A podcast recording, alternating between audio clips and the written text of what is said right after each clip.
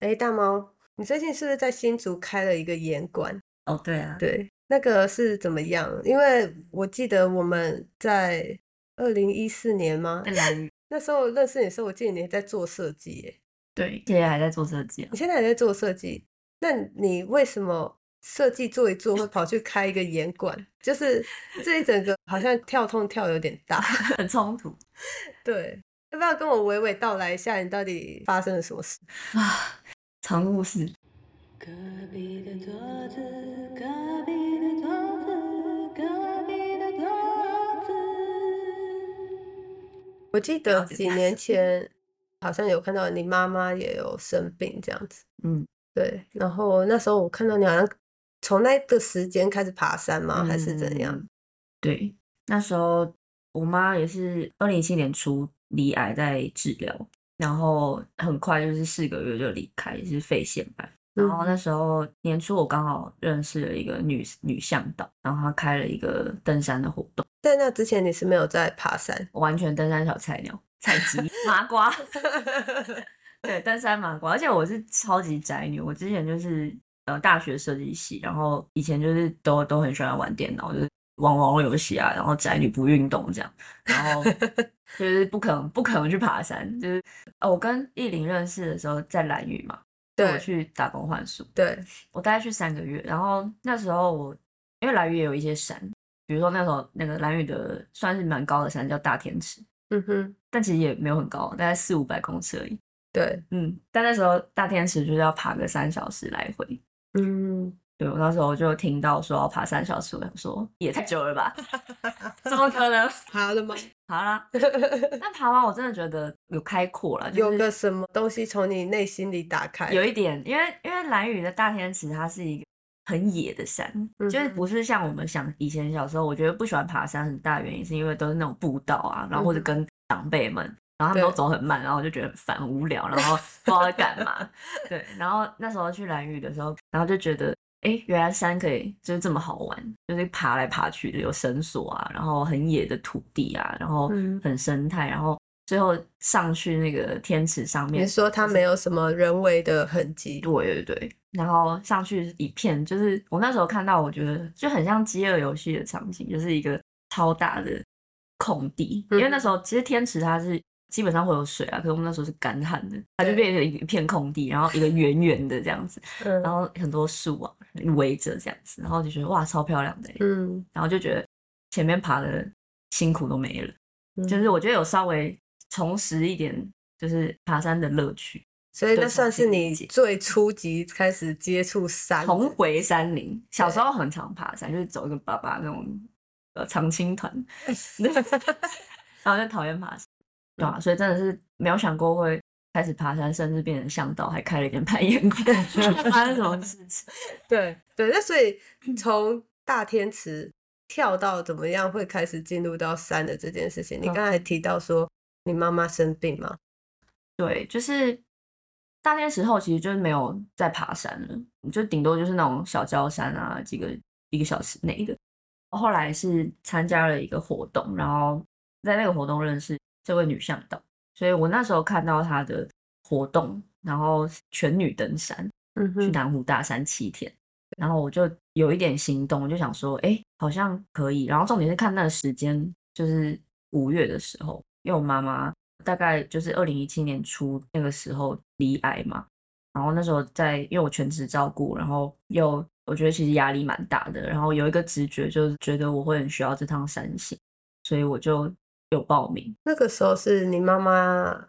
还在治疗的过程吗？对对对，就是她一开始发现的时候就是末期。对，嗯，然后很快就住院，然后我因为是自由工作者自己结案，所以就是理所当然的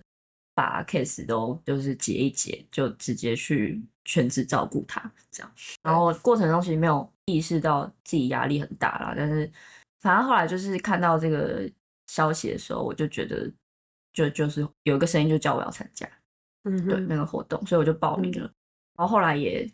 确实真的很需要，因为我妈三月就就去当天师了，然后五月那时候是三星嘛，所以就那时候就又有另外一个愿望，就是希望可以带着我妈上去，就是带着她看更多世界这样。嗯，你说带着她看更多世界是，就是有点像是她没有办法看到的这些嗯。台湾，然后嗯延续他的这个生命，因为我就是他制造出来的嘛。然后我嗯。希望我可以有点像是他是我的守护神那种感觉，带着他一起走更多的，不管是台湾啊，或者是其其他地方那种感觉，嗯。因为他没有这个机会，他就是比我更宅的宅女，死不运动，又没朋友。我好像有看到你之前也有带你妈妈去爬山，嗯，可是那时候他已经就是身体不是很好了，所以就是只有爬一些小脚山。嗯对啊，就是还是希望他可以稍微动一下。而且我那时候也还没有真的开始爬山。我妈生病这件事情不是她先垮掉，而是我爸先垮掉。我爸就是最先垮的那个人啊。然后我觉得我们家蛮父权，就是蛮重男轻女的。虽然他一直否认，但是就就是这样子。然后就我们家的地位是这样，就我爸，然后我哥哥们，我两个哥哥，然后我们家的猫，养十几年的猫，然后我，我妈，我妈是最下面的那一种。啊，真的假的真的就是从小到大，我妈是就是家庭主妇，然后我爸的观念是觉得他家庭主妇就要做所有家事，所以我们家没有在做家事，除了我妈。天我是到哪蓝雨之后，我才意识到说，看我们都对我妈做了什么事情啊？就是因为我爸的态度，就是这也不能很难怪他，因为他的观念就是觉得，就是家庭主妇应该要负责家里的打扫啊、整洁什么的，嗯然后没有养成一个从小让小孩参与家事的环境，然后男就是我们家的男生真的就是粗重的东西会帮忙搬了，但是基本上就是茶来张口，饭来伸手。这样。我妈太辛苦了我，妈就真的就是现代阿信，她就是完全牺牲奉献给家人跟孩子这样。然后我是真的在到兰屿哦，我去打扫那个民宿，对然后我们打扫民宿之外呢，就是还要帮忙照煮饭给他们小孩吃，就是不在我们的工作范围内，嗯然后还要洗碗什么的，就是偶尔啦。可是嗯就有点被当佣人用的感觉，嗯就是嗯免钱劳工。嗯，然后那时候真的是一个很深的感触，就觉得说，就是这么这么机车的民宿老板娘，我都愿意帮她洗碗，就是我凭什么不帮我妈 洗碗呢、就是我凭什么什么都给我妈做？就那一刻我才觉得不对耶，因为我觉得要真的要听到这一段的爸爸妈妈应该都要把小孩送去打工换宿吧？真的真 的就是送出去，然后发现家里好 好温暖啊，就是好需要，对我真的好觉得好，就是出去才知道的事情，就是要要珍惜家人，所以我我那时候回去我才开始说，哦，就是就是要帮忙啊，然后去、嗯去调整，我就觉得这个结构有点问题，就也长大了，然后小时候我觉得爸爸，因为爸爸我们家就是他就是一家之主，所以他讲的话就是圣旨，所以他我觉得他其实小朋友会学他的态度，对对妈妈。因为他没有很尊重妈妈，我们其实就是会学，我们就也不会尊重他。当然都是长大才发现，哦，原来是这样复刻的这个模式，这样、嗯就是一个原生家庭真的是影响整个个性或成长嗯的大的关系，而且就是会延伸到你亲密关系啊，就是你跟你家长就是爸妈的关系都会就是会延伸，所以就是很很多啦。然后然后后来我们我我爸爸我妈离癌的时候，我爸反而是最先垮那个，因为他他就是很依太赖依赖他对，就是精神支柱，然后才嗯发现说，哎、其实我妈很坚强，她真的是就是该坚强啊，因为 什么都她是她的就是孩子或或老公的情绪什么，全部都要她承担，她就是一个大垃圾桶。然后我爸是从小到大他都，他处理我们吵架的方式都是冷战，所以他就是我们不爽，然后我们也不敢对他说什么，然后他就会把我妈推出来挡。所以从小到大，他应该要承受的所有的情绪都是我妈来承担。然后我妈就是生病啊，然后到离开之后，所有情绪直接变回到我爸了，他就是直接挡回去。然后他竟然什么反应，你知道吗？他竟然说他变得很没地位，他被欺霸凌。他说他在你们家嘛，对，被霸凌，他说他就是变成弱势。你知道吗因为你妈不在，你只是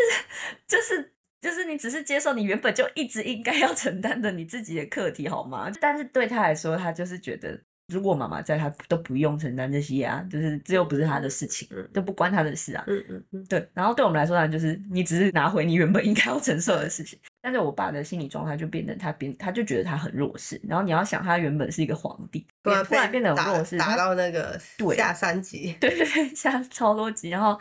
他一定会觉得他就是不想活。我觉得这这里也很想要呼吁各位照顾者，就是不要跟病人说你一定要活到几岁，你一定要活下来，或者是你给我好起来 这种话，就是应该说，像我爸那时候在生病的时候，我妈生病的时候，他就会说你答应我们要活到八十岁，然后就说你如果活不下来，我也不要活了，然后跟着你一起死。我就觉你得爸这样子情乐 你妈，我爸是情乐天王，好夸张呼吁哦。大家真的不要再对病人讲这个话，他们已经很辛苦了，压力很大他们病人已经很辛苦，还要承受心理的压力。对，对然后对，反正后来真的就是我爸就是这样的，从从他我妈生病到离开前几都是这样，到我妈甚至离开前二十四小时，就是真的不行了，我们就是找就转到单人病房，然后开始找亲戚来来送别。的时候，护理师才边说妈妈应该是在等你们放下，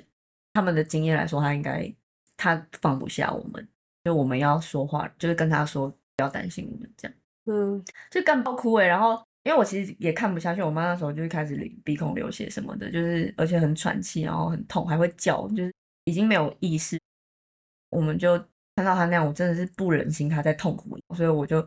就跟她说，就是我们会好好照顾自己啊，不要担心我们啊。然后护理师就跟要我跟爸爸说，我爸也才就也是很难很难说出口啦，因为他一直都是前面的情乐。对，一直要坚持到八十岁。看到他那么痛苦，我们真的是，我觉得真的就是舍不得，不忍心他太痛苦下去。所以我爸后来还是有讲，他就有说会好好照顾我们，就是不要不要担心。所以我就觉得他他就是讲的，我就痛哭到炸掉，就觉得要要我爸讲出那些话是多么的困难难。。对，他已经盯到最后一他刻，后来真的讲完没多久嘛就离开，所以我还蛮相信，真的他他他在等待。然后后来，后来我爸就经历了一个不断的、不断喊要自杀的阶段，就是他在我妈离离癌的过程，他就说他不想活了。然后到后来，就是因为我他都只会跟女儿讲，就是跟我说，就是他他不会跟儿子讲。我觉得爸爸好像不知道，就是可能你爸爸跟我一样，但是我觉得多数爸好像会比较硬啦，就是比较不会说心里话。然后他就他就是把以前的垃圾桶都是我妈妈，现在变成我了。我我就从陪伴，因为我我那时候学到的 那个概念是，就是不要去否定他，就是去接受他，他可能想要自杀这件事，对就是不要说你白痴了，不要不要这样，对对，就是忍住这个想想呛忍住，然后聆听，同理，哦对同理，我也很理解。我觉得最难过的是我我我自己啊，我我觉得我自己，因为看到我们家人都都很棒，所以我自己会莫名的会觉得我不能垮，我我那时候会这样你会你会反而逼自己要正，对我有一点逼自己要要当开心果，或者是要要坚强，不能垮掉。嗯对，所以其实我我某种程度也很压抑，压力很大。后来我发现，我就先逼自己就是同理他，要聆听他，要就是温柔坚定的倾听他，把他当个小孩这样子。然后嗯，然后我觉得最难过的是，当我说妈妈这样我也很难过的时候，他他他就会他会否定我，然后他会说你你们不可能懂我这种难过。对，他说你们不会比我难过。他说上期是最高的。他说人的痛苦有什么排名十个，上期是第一名，你们怎么样都不会。我说痛苦不能比较，然后他说痛苦当然可以比较。他就是想要证明他就是对他就是受害者的那个位置，他就坐稳坐满满的在那里，嗯然后然后就一直说，他会一直讲说都是都是妈妈的错，他就一直怪他，就是就是真的比如说妈妈后来离开了，他就说要要不是他离开，我会这样子吗？我会需要承受这些吗？就是但是啊什么的，你们的情绪啊，或者是 天哪，真的活的人最辛苦对。啊，就是他说真的是他的惩罚。他说你妈妈就是惩罚我，之前没有对他很好啊，说什么的，就是这是我的应该活活该受罪这类的，他就会讲这些话。然后我他有这种觉悟也不错。然后到那个自杀的阶段，他就开始跟我讨论自杀方式了。他就开始说在想要跳楼还是被车撞。然后我就想说，哦，就不能否定他，我我说说被车撞不一定会死，跳楼也不一定会死。我就开始跟他就是比较幽默的方式，我对，想就是感觉说这很他痛哦。对对对，痛到死不了才是最痛的哦，什么啊？然后就是各种各种被车撞的那种情情节，但是他愿意说出来，其实是好事。其实他在抒发，他想要有人可以听到他有多痛苦。对，就是他不一定真的会去做，但是就是那个长期疲劳轰炸，我觉得对我来说也是一个很很大的压力的。所以直到真的是有有一天，他就突然就坐在我旁边，然后就说：“我在想你婚礼的时候让姑姑牵着你走。”然后我就说：“哈，我那时候还没男朋友。”我我说什么意思？他就说：“因为我可能会去死啊，我可能会不在啊，就是我要想说谁要可以牵着你。”然后我就我就觉得忍无可忍，你知道吗？我想说你为什么？我说你为什么把女儿的命弄得那么惨呢？就是已经没有妈妈了，然后你还要自己结束自己的生命，然后怎么让姑姑来牵你？他说。你们未来都有你们未来的生活了，你们也不需要我了啦。那你我不在也没关系啦。那就但是至少要有一个亲戚可以牵着你走吧。我说那为什么不是你呢？这样子，然后我就开始崩溃。我就我就第一次爆炸，对，第一次抒发你。对我就是真的是压好久，然后我才我就真的是直接炸掉，我就开始暴怒，然后就爆哭。我就我就直接爆哭，然后就可以说。他在讲，不要给我讲这种自杀话，然后我以以后再也不要给我讲一个字。开始暴，从非暴力沟通变成最暴力沟通。我完全，我完全可以理解。真的，我觉得非暴力沟通跟萨提尔的这些方式，真的是在你很有能量的时候再去做，没有的话你就爆炸了。就是不要压抑自己，我觉得这也是很。大的学习，因为我那时候也是学非暴力沟通，他他应该吓赛了吧，吓到吓死哎！因为我真的从来没有这样过哎。然后，可是我觉得好玩真的哎好很多哎，就他就再也没讲了，然后一切开始变好，我觉得超神奇的，就是嗯，我有很大的体悟，就是该报还是要报。他是他会不会也同时在那一刻才终于意识到，其实你也很痛苦。对啊，我觉得有可能。对，在那之前，他可能觉得哦，我都很快乐。你一直保持着一个不错的状态，好像你生活没有受影响，你情绪也没有受影响。可是事实上，你是因为为了要顶住。对对对，我觉得有可能。他发现，呃，靠，你也蛮惨的。他啥样？不敢再坑你了。你们从来没有这样过，失控。对对，但我真的是很大的学习啊！我觉得，哦，原来要爆哎。原来，因为我很不会吵架，我就是不太会，就是小事化无那种类个性，然后就发现，哎，其实该抱要抱，抱没事了。所以他现在都 OK 了。他现在就是就比较会说，就是不知道退休要干嘛了，然后 开始会找一些新的目标跟方向。其实也好，我觉得还好，就是他一直工作啊，就是没有要离职的意思。但是就我那也很好，至少有一个重对对，现在至少有个重心。那我就会希望他可以。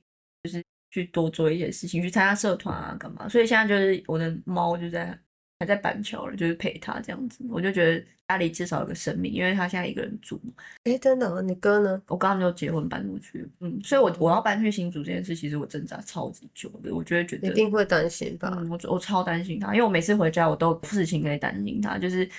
就是比如说冰箱的食物放到坏掉发霉，然后。然后还是这样打开的状态，然后污染整个冰箱，然后或者是就是厨余没倒啊什么，然后或者是什么，反正就是碗没洗干净发霉，就是这种各种我可以找到担心他的原因，每一次都有一个 发霉这件事情，那太让人火大了吧？是不是？我说你拜托你要注意一下你自己的健康。哇，放下放下，嗯，来深呼吸，吸气，呼吸，嗯，冥想很有帮助。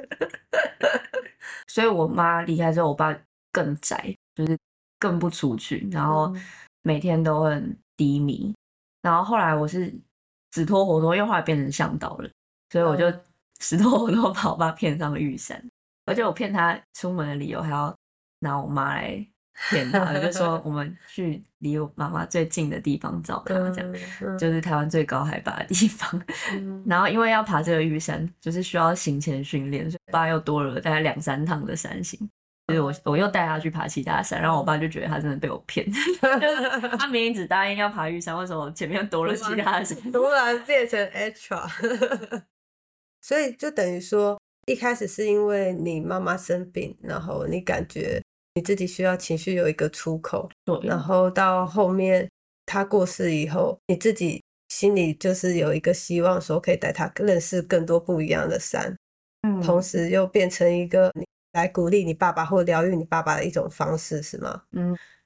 那你妈妈那时候很快就过世了，你觉得你自己在回想这个过程，你你现在还会有，例如说有后悔的感觉，或是会有觉得什么很可惜还没有做到的事情？哦，因为我妈是唱歌超好听的，唱歌很像邓丽君，然后我之前就是有有录一些她的歌了，但是我都会觉得，哦，她离开之前，我会想要把她录一张专辑，然后我就在。这么想的时候呢，一开始在发现离癌的那个过程一定是很难接受，然后一定是不会想到说它会那么快就就就恶化，就会觉得好像还有蛮多时间可以可能可以录这个专辑。那我们一开始就先做治疗，就是把他身体弄好，我们再来录专辑。一开始就没有想到，就没有那么快觉得要先去做准备。结果一个月，我妈就就就急诊了，我妈就开心脏的刀，因为癌症的并发症就是心包膜积水，心脏开刀就是一个大手术，然后呃那边开刀之后术后就是我们就住院大概一两个月这样，那就也很难，这就是也很难用力，因为那时候我就想说，那就等他就是心脏这边的伤口愈合，然后再。再再再录唱歌这样，嗯，所以我就跟他，我有跟他讲这件事情，我所以我帮你录这张专辑，然后我还跟他列出你要录什么，就十首歌这样子的一张 EP，我就自己帮他做，然后他也就是说好啊，就是等他好一点的时候再来唱，然后结果出院之后没多久，就身体就越来越有状况，因为那时候也还没有元气到可以录歌哦，我就我还去借了录音机，我还特别去借了录音机，然后是跟就是不认识的人借，所以我就觉得。就是我，可我很感谢那时候有朋友推了我一把。就是我本来就想说，好像我我不知道我妈什么时候会好，那她就是很积极的帮我接到那个录音机，然后我就去接。当我要录的时候，我妈又又住院了，嗯，然后这次住院是转到脑，嗯，就转到脑，然后转到脑之后，就是整个状况越来越差，然后讲话就会开始开始讲奇怪的话，就是讲一讲话就会突然讲到奇怪的东西，是完全上下文不接的。但是还是有意识，然后也也可以理解自己在讲什么，然后也可以理解自己讲不对的话。然后后来就是去住院之后，可能那个脑脑瘤的，因为压在脑干正上方，所以可能就是影响蛮大的。然后所以那时候也觉得好像不是一个可以录音的时候。然后某一天早上，就是早餐送过来啊，那个亚培安素就来的时候，我妈就喝了一口，然后她就吐掉。然后我就说你怎么了？她就说哎甜了啦。说哦好，那我去帮你加水。然后她就说好，就这不到五分钟的事，加水回来。然后我妈就没办法讲两个字以上的话，快，我傻眼呢，我真的是超突然的。对啊，超突然。我就想说，等一下，就是他之前都还可以讲很多话，为什么就是喝那一口就不行了啊？突然变成亚培安素的复形吗？突然超讨厌亚培安素。对，然后我就还不能接受，我就想说你在讲什么？然后他就讲讲讲，然后连我的名字都讲不出来，就是他可以讲一个字对，然后但一个字就是永远是错的。然后他也知道他讲不对，然后他也就是笑出来，他就是觉得好怎么那么好笑，就很荒谬，就是他怎么再努力都讲不对这样。然后我就觉得天哪，我只是想要录个。就想要录个歌，然后怎么就录着录着他就不太会讲话了，不太讲话到不能讲话了，就是怎么人就没了，就是真的是没有办法预测的事情啊。对对，觉得真的是没有没有办法等待。就是我说，如果现在当然回头回头，我会觉得遗憾，就是我没有办法录到专辑，然后很遗憾是我没有在一开始发现我就把它录下来，就是我就觉得我我们赶快来做这件事，但是因为那时候都会觉得好像还有事，但是。没有哎，谁知道就只有几个月。可是我觉得，我现在回头会觉得有一件事啊，因为我觉得我可能本来个性的关系，我就蛮喜欢，就是就胡胡来一些，就有时候每每次想到就做一些事情。所以其实我录到我妈的一些录音，就是只有几个，就几首歌这样子，但是有存到那些档案。那我觉得很感谢那时候，然后我也很感谢，就是我朋友有推我一把，说让我去借那个录音机，让我的。遗憾比较少一点，就至少我尽努力的去想要做这件事情，虽然后来没有做到，这样对啊，就觉得对，不管是不管是生病术后，就是生病后的无法预测，还是人生的无法预测，也不会会想到会开眼馆嘛。所以，就是我觉得以这个来说，真的就是觉得大家有想到什么想要去做的，就就马上就是马上去做，真的。不然就是没了，就是没了，就真的就是没了，没有别的东西。真的没 有，因为我觉得可能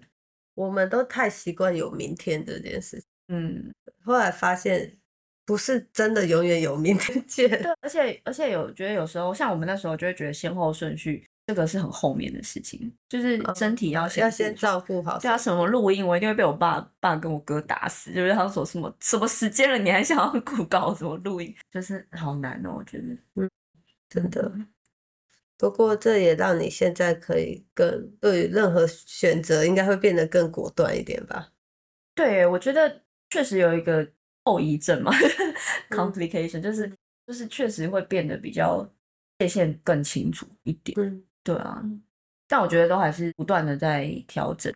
有时候像像这个事件过后，可能会变得界限变得硬，变可能会有更多框架什么的。我觉得有时候会这样啦，可是有时候某种程度当然又是比较可以接受一些事情。嗯哼，对，就是对于多元的可能性或者是人生无常这件事情，会比较容易接受。但是，但是我觉得还是不断的在调整，因为整个世代的价值观跟就是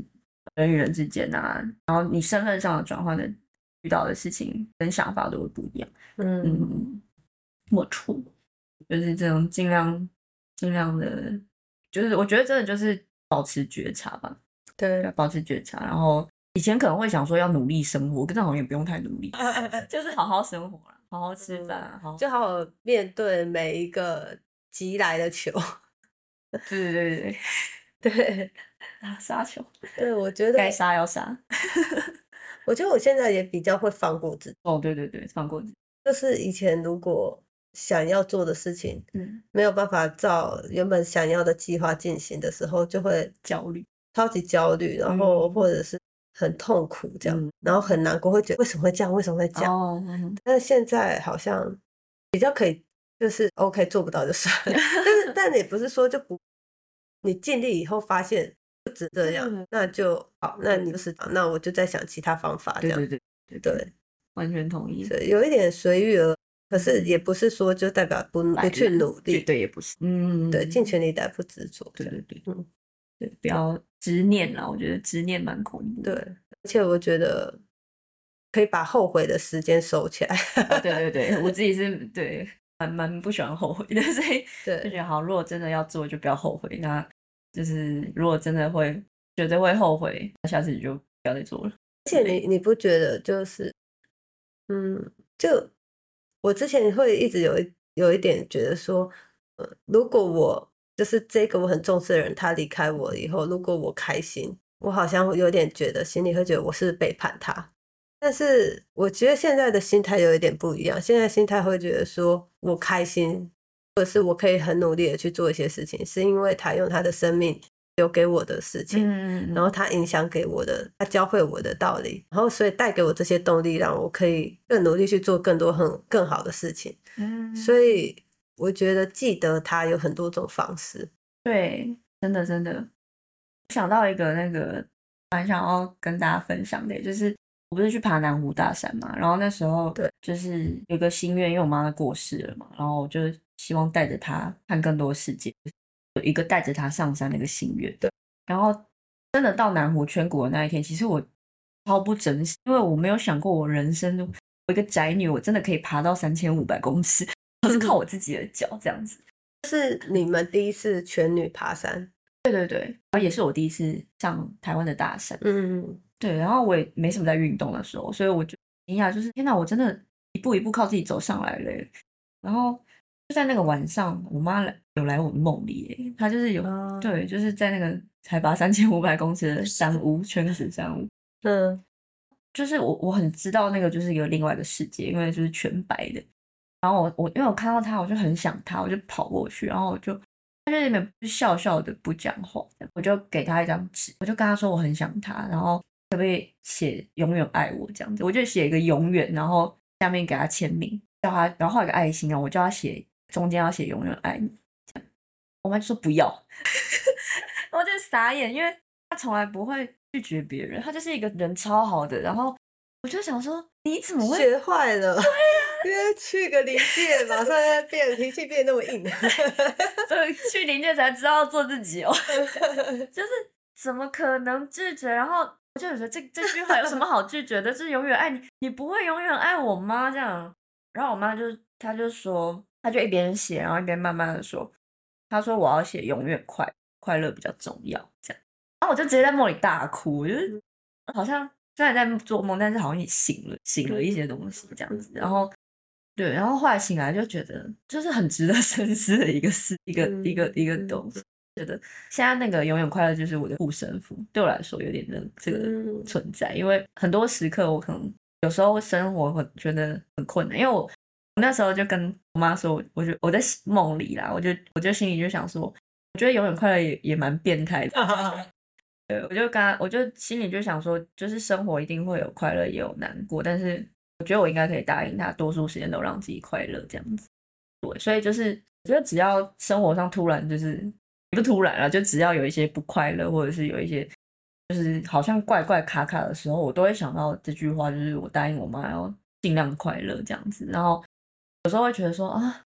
没有做到他跟我说的事情，是不是生活出了什么问题？我是不嗯是有一些关系啊，或者有一些生活的节奏需要调整一下？嗯嗯嗯对，就是我觉得它就变成一个保护身符在我身边的感觉。对，那确实每一次当我有一个这种的想法的时候，我都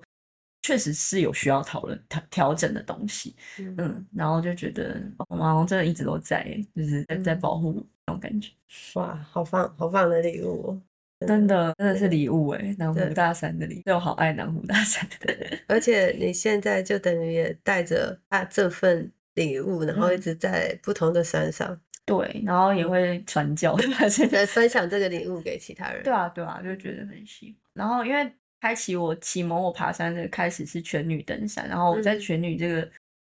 部分下，我觉得收获到很多东西，就是我觉得不管是生理上或者是个人成长上都都很棒，然后嗯。也会很希望呃让更多女生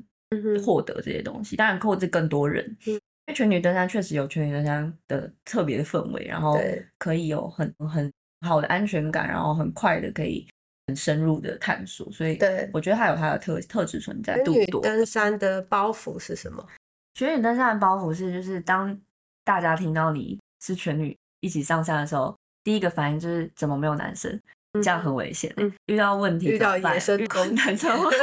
对对对，背包搬不动。对，背包背不动啊，都那个怎么办？就是其实后来真的上山之后，发现这些都不是问题啊，就是我们自己有办法自己背啊，自己煮啊，嗯然后自己走路啊。然后遇到熊怎么办？男生遇到熊还不是一样要跑？难道男生跟我们上山就要去挡熊吗？他们也太可怜了吧？对，对啊，所以就是就是蛮有趣的体验啦。然后，所以我们这几年有在开全女登山，就是延嗯续这个，我觉得我自己对我来说是很很珍贵的收获跟能量的获得。然后，对开队的向导来说，对他来说是一个性别性别上的革命，嗯，就是开学女登山并不是要排挤男生什么的，而是其实是在希望性别平权上可以更更嗯更更加强这样对子。可能在某些时刻只有女生的时候，也会让参与的人可以放下某种戒心。对对对，然后甚至是一些身份吧，就是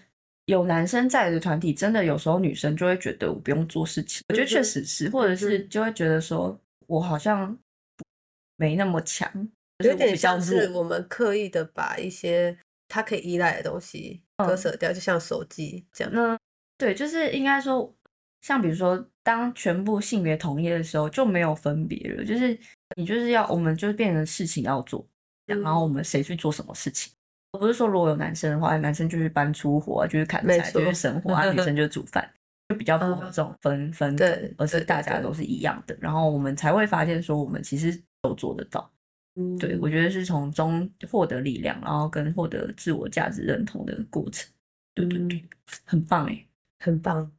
所以我觉得那趟山行获得很大的疗愈跟状况，就是就是更认识自己，然后还有这个环境这样，然后当然就是同时发现哦，原来台湾的山这么美，然后可以这么有魔力那种感觉。对，对，所以下来之后就更希望可以有更多机会认识它，所以就是有去参加一个叫台湾生态登山学校的协会办的培训，就是台湾登山学校。台湾生态登山学校。嗯对，他就是有办一些登山课程的培训，嗯，对，然后那时候上完课之后，就是几乎是一年的课程，就是很精实，我几乎全心投入了，就是我我就跟朋友说，那是我自己的报复性登山，就是在全世界都还没报复性，台湾还没开始报复性登山的时候，我自己就有我自己的 报复性登山，然后我大概就是上完课，就刚好就是身边的伙朋友有一些是向导嘛，那时候他们就就是有约说，哎，可以当实习向导，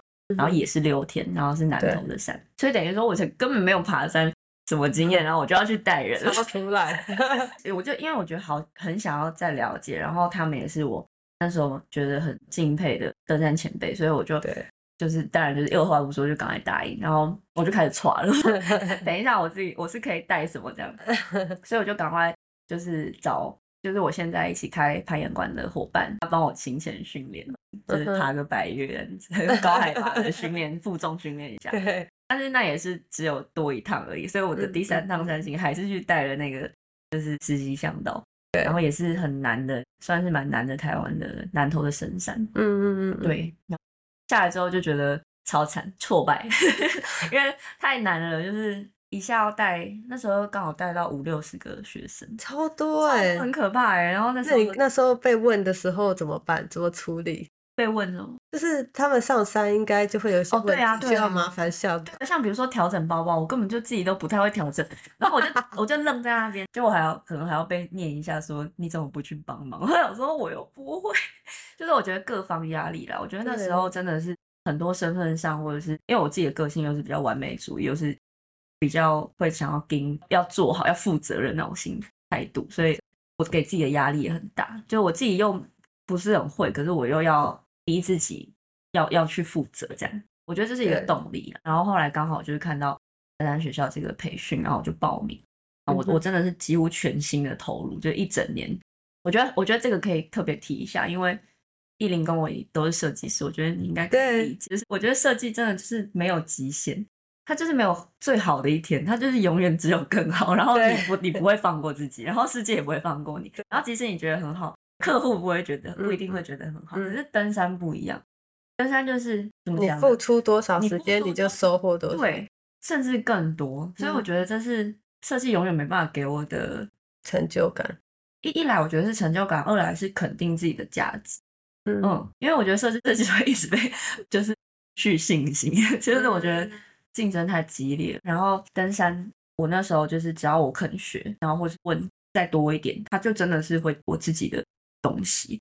你这样讲好像蛮有道理。是否？我觉得，我觉得动类的活动其实都有这个特质。对对对，包含你健身或者肌肉不会背叛你。就是你只要愿意每一天去去的做，你就可以看到自己的进步。对对对对对，所以这这我觉得动类，尤其是体力活类的，嗯，而且我觉得可以感受比较神奇的是，因为我那时候是更想要了，是想要了解登山啊，因为我那时候可能接触到的向导都是比较引导员啊，或者是自然生态方面的，比较走教育的，所以我觉得人就蛮容易就是触及到差不多的的路，所以我就是也是走到登山教育这块。然后我的重点其实是登山只是一个环境，然后我只是想要借由各种方面去了解它，然后所以上山这件事情其实也是附加的。所以我我我的意思是说，我我不是为了要练体力我才去登山，但是它就是一个顺便带给你这些好处。对对对，然后因为我觉得对我来说是很有用的，因为我如果只要就是如果我是目标设定说我在一个月内我要瘦多少，我反而可能没办法。然后这个是无形之中，哎，我就慢慢的变变厉害了，然后是很扎实，我就觉得我就是真的是某一种魔魔力的感觉。嗯，对啊，对。然后所以一年，其实我在待在学校一年后，然后我就开始就是有一些，就有一些开始有一些山友，因为我从从小到大，我们家其实是没有人在爬山，就我没有任何亲戚在爬山，我也没有任何朋友在爬山，直到遇见你们嘛，就是开始旅行，就认识一些山爬山的人。然后自己真的走进去，才有认识一些山友。然后其实对我来说是一个超级就是陌生的地带，因为如果从小我有个 model 可以看，我就大概知道说我登山会有什么装备。对对。但我没有，所以我就是一个也是一张白纸，然后慢慢学习。但我觉得很幸运，就是遇到我觉得是很好的人，这样对。然后后来就是慢慢了解登山之后，就就真的就莫名其妙的走上。登山教育这条路，然后身边越来越多伙伴，就很像航海王的那个当伙伴的过程。对对对，就是大家都对教育有热忱，然后有兴趣，所以大家聚集在一起，然后就开始也想要推广。你就在透过接触了山、接触了自然之中，慢慢的疗愈了自己，然后也开启了自己人生新的方向。对，大猫的故事呢，其实还非常的多，非常的精彩。那今天呢，我们是先聊了一下他陪伴妈妈治疗，还有陪伴爸爸恢复，以及他自己透过山行来疗愈自己的故事。下一次呢，我们再来分享他是怎么样把山跟自然带给他的力量，然后转换成他现在新的严管的创业新事业。好，那就是在这个节目最后，我们有留一个特别的礼物送给大家，这个是大猫妈妈的歌声。我们就在大猫妈妈的歌声中结束。在大猫妈妈的歌声，好，你都已经讲了，请妈妈出来唱歌给大家听。对，我们 Q 一下音乐下。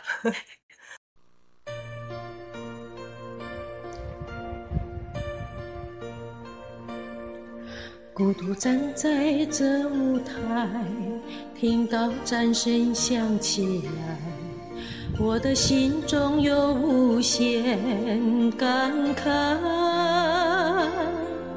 多少青春不在，多少情怀更改，我还拥有你像初次的舞台，听到笛声喝彩，我的眼泪忍不住掉下来。经过多少失败，经过多少等待，告诉自己要忍耐。掌声响起来，我心更明白，你的爱将与我同在。掌声响起来，我心更明白，歌声教会你我的爱。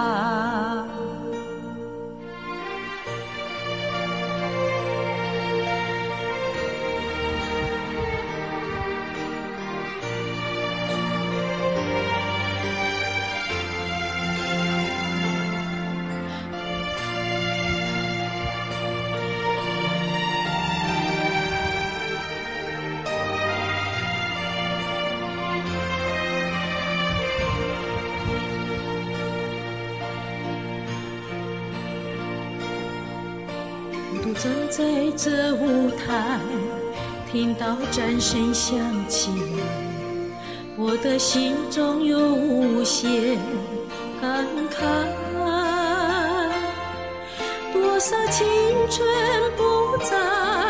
多少情怀更改，我还拥有你的爱。好像初次的，到笛声喝彩，我的眼泪忍不住掉下来。